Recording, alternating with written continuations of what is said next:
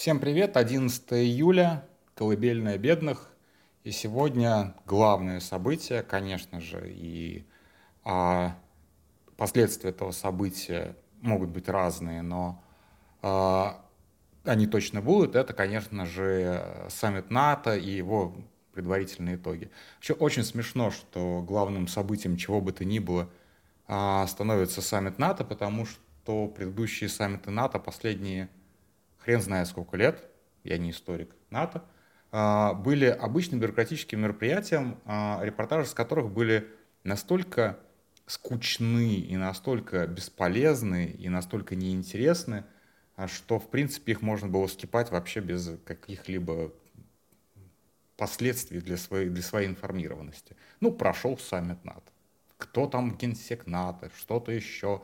Это настолько было неважно, насколько на самом деле фоновый и неважный стал это а, агрессивный блок НАТО, насколько агрессивный блок НАТО стал абсолютно неважной, можно сказать, рудиментарной организацией последние буквально 30 лет. А, кто воскресил НАТО? Мы договорились особо не упоминать этого мастера пятимерных шахмат геополитических, а, но да, мы все понимаем, кто, в общем-то, кто воскресил НАТО. Спасибо, спасибо, еще раз спасибо. А, что произошло? Если вкратце, Украину не приняли в НАТО и даже не пообещали, когда их примут. А, но это не так важно на самом деле. А, тут важно другое, что вообще, в принципе, этот разговор ведется всерьез, да, потому что когда-то там в 2008 году НАТО, НАТО пообещало Украине, что, может быть, примет, а может, не примет, а вот такое, а вот такое. То есть сделано было обещание, которое, в принципе, такое же обещание было сделано, если что, реально России. Ну, плюс-минус, конечно, в Украине чуть посерьезнее, но в целом это было такое абсолютно не то, что не, не, не, не обязывающее ни к чему обещание, а так, типа, может быть, подумаем, да, а теперь мы, э, тональность сменилась, и теперь подумаем всерьез. Это по-прежнему не обещание жениться, даже, да, но это совершенно другая тональность. Плюс принятые за это, снятые препятствия по, по принятию в НАТО Швеции, а, это очень важно тоже для геополитических пятимерных шахмат. Ну и Финляндия, насколько, может быть, я здесь ошибусь, но уже, считай, как бы тоже э, в НАТО. И это вот изменилось за вот эти вот самые 500 дней войны. Что здесь важно, опять же, про Украину? Э, фрустрация там как бы невероятная, все это понятно, что ничего не пообещали конкретного, но я вот так вот подумал, а какое вообще, в принципе, может быть обещание? Типа через 30 дней после войны примем вас в НАТО, это дает э, основание не вести никогда никаких мирных переговоров с Украиной и заморозить конфликт на подобие корейского. Там, в общем-то, сколько уже, 50 лет война продолжается номинально. У них с, с, экономическая зона Южной Кореи существует в Северной, ну, по-разному там существует, но и при этом номинально война продолжается, никакого мирного договора там не подписано. И, ну да, вот пообещаем через 50 дней после окончания войны принять в НАТО, так война просто никогда не кончится. Даже если она кончится де-факто, де юра она будет продолжаться, и это будет вот отличный способ подвесить Украину навсегда в этом лимбо. А при этом как бы де-факто все понимают, что война закончится, и этот разговор все равно возобновится уже ну, на более серьезных каких-то вещах. Ну вот война закончилась, теперь давайте поговорим о том, каким будет наше мироустройство. А, плюс это в любом случае это какая-то переговорная позиция. Украина действительно в обмен на а, возвращение территорий и какие-то гарантии безопасности за пределами НАТО может пообещать, собственно, в это НАТО не вступать, например. То есть это хорошая такая переговорная позиция, которая которой Украина лишилась бы, если бы сейчас вот как бы было дано четкое обещание, например. Хотя на самом деле тоже туда-сюда, да. Захотели, да передумали.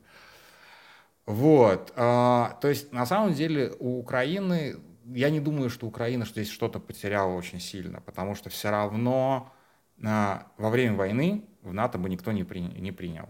Это как бы это факт.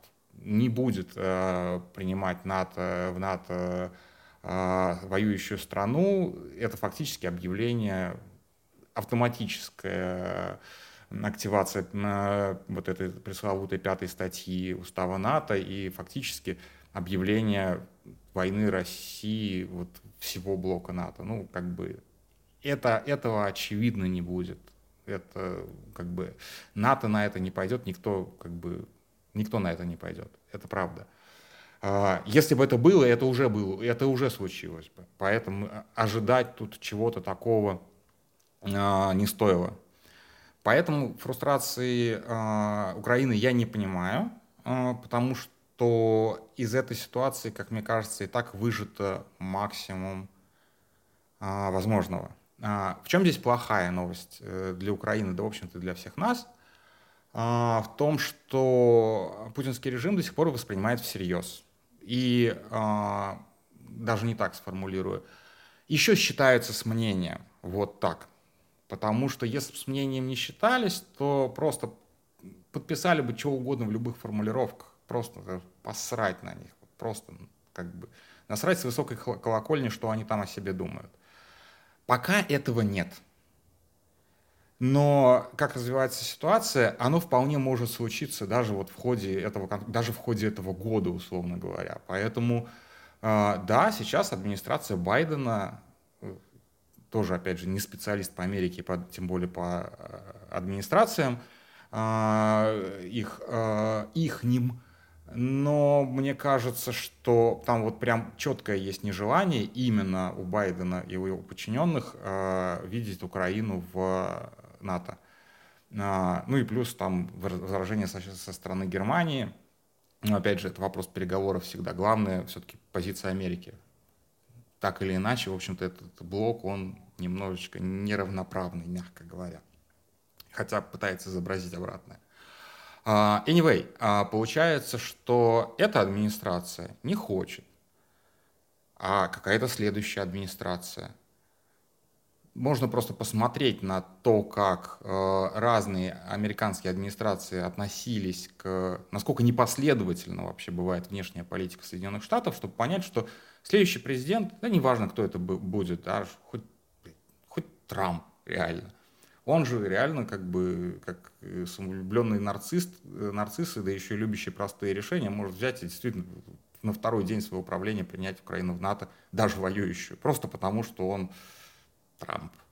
Вот, э, скажем так. И а, на мнение России всем срать, никто не будет спрашивать, а как там в Москве к этому отнесутся. Никто не будет вызывать на переговоры, никто не будет там договариваться, никаких уступок за, за это, никаких бенефитов за это Россия не получит. То есть для России вот все это, что произошло, это глобальное, такое гигантское поражение, если рассматривать как бы вот все это окружение, да, то вся эта война — это ежедневное геополитическое, прости господи за это слово, унижение России по всем фронтам. И вот во всем абсолютно. И то, что это унижение не сопровождалось просто пенделем по жопе сегодня, но это вот как бы байденовское отношение такое, может быть, осторожное, а может быть, уважительное. А могли бы пендели вы, выписать, вот серьезно? Ничего не останавливало, по большому счету. Что? Чем могла ответить Россия? А, извините, а, постом Медведева который спустя неделю сегодня вот написал про эти самые, господи, кластерные боеприпасы, прочухался, протрезвел, пообещал достать это оружие. Вообще 90% этого оружия уже сгорело, ну, в смысле, уже использовано. Ну, с 2014 года Россия вовсю использует кластерные боеприпасы. Не смешите, пожалуйста. А, так вот, а, вот этот саммит НАТО, почему это главная новость, это в том, что Россия унизила сама себя максимально возможно а, по всем направлениям, но при этом наши западные партнеры, как говорит Владимир Владимирович Путин, все-таки упомяну я эту фамилию, решили не добивать, решили не обоссывать. Вот так я даже сказал. То есть, как бы, условно говоря, субъект сам себя извалял в говне, а сам побился головой о подоконник э, в каком-то истерическом припадке – а, а его старые враги смотрят и говорят, ну, чувак, ну, давай, мы тебя поддержим, скорую вызовем. Вот, вот примерно такое отношение. Не, не добивают, не унижают, а смотрят ну, несколько с пренебрежением, но все же с некоторой жалостью. И говорят, ну, не будем мы тебя вот совсем уже как бы а, третировать. Вот. Наверное, может быть, опять же, в будущем для России это останется, мы останемся гражданами России. А, это как бы мы еще за это спасибо скажем, за то, что вот в момент максимального национального самоунижения и самоуничтожения Запад не стал пользоваться ситуацией настолько, насколько он мог бы воспользоваться. Может быть, может быть, мы скажем за это спасибо. А, это, опять же, это вот как бы взгляд со стороны России. Для Украины, да, вот для Украины это не очень, не очень хорошая новость в плане того, что могло, все, вещи могли повернуться лучше. Ну, давайте честно, вещи давно могли повернуться лучше, если год назад дали бы сразу и авиацию, и артиллерию, и дальнобойное оружие, и все вот это вот, а не по, по, по, чай, по чайной ложечке. Но вот этого не происходит. Все-таки Россию стараются не совсем уже унизить и растоптать, а, а могли бы. Вот это вот очень важный момент, который как бы патриотический лагерь не игнорирует. У Запада до хера инструментов еще осталось для того, чтобы и дипломатически, и э, морально, да и физически э, унижать своего старого оппонента. Нельзя, как бы не всегда же противником было. Но этого не происходит. А, я записывал видос, на самом деле, почему Запад каждый раз спасает Россию. Я вот сто процентов уверен, что в итоге Западу опять придется спасать Россию, спасать от распада или пытаться хотя бы спасти от распада, от, я не знаю, там, от голода, от гражданской войны, от, от всех других напастей, которые напасти, которые могут быть последствиями этой войны. А, и опять Россия через три года будет а, отплатит за это чернейшей неблагодарностью и опять будет э, чувствовать себя типа в униженном положении. Ну, это не так на самом деле, это не так. Вот, ну и сегодня у Смирнова вышел э, ролик про мир, возможный или невозможный. И вот тоже хочется с ним поспорить в этом плане, потому что он рассматривает варианты, но он не рассматривает варианты, которые, скорее всего, и печально, скорее всего, будут гораздо более вероятными. Это а, когда обе стороны выдыхаются, и фактически конфликт а, сводится к перестрелкам редким в одну из сторон там, при 100 погибших в полгода или в год, как это было с 15 по 22 такой вот вялотекущий конфликт. А, или когда просто действительно стороны объявляют перемирие, которое растягивается на десятилетия, которое иногда там нарушается, и, соответственно, гибнет там 20 человек в десятилетие. Но мира при этом все равно нет, и обе страны живут в чудовищном напряжении. А, это, кстати, в какой-то мере хорошие тоже варианты, потому что очевидно, что этот мир продлится, для Украины хорошие варианты, потому что этот мир продлится до тех пор, пока, ну, эта ситуация продлится до тех пор, пока жив путинский режим. И таким образом, избежав горячей фазы конфликта, можно ждать сколько угодно, пока Путин просто скопытится. Для России это плохой вариант, потому что это дает а, Путину, путинскому режиму а, еще время на выживание, а возможно еще, опять же, плохая новость для Украины, для повторной атаки, нарушения этого перемирия. Вот, ну ладно, не перестаем играть в пятимерные э, шахматы геополитические на ночь.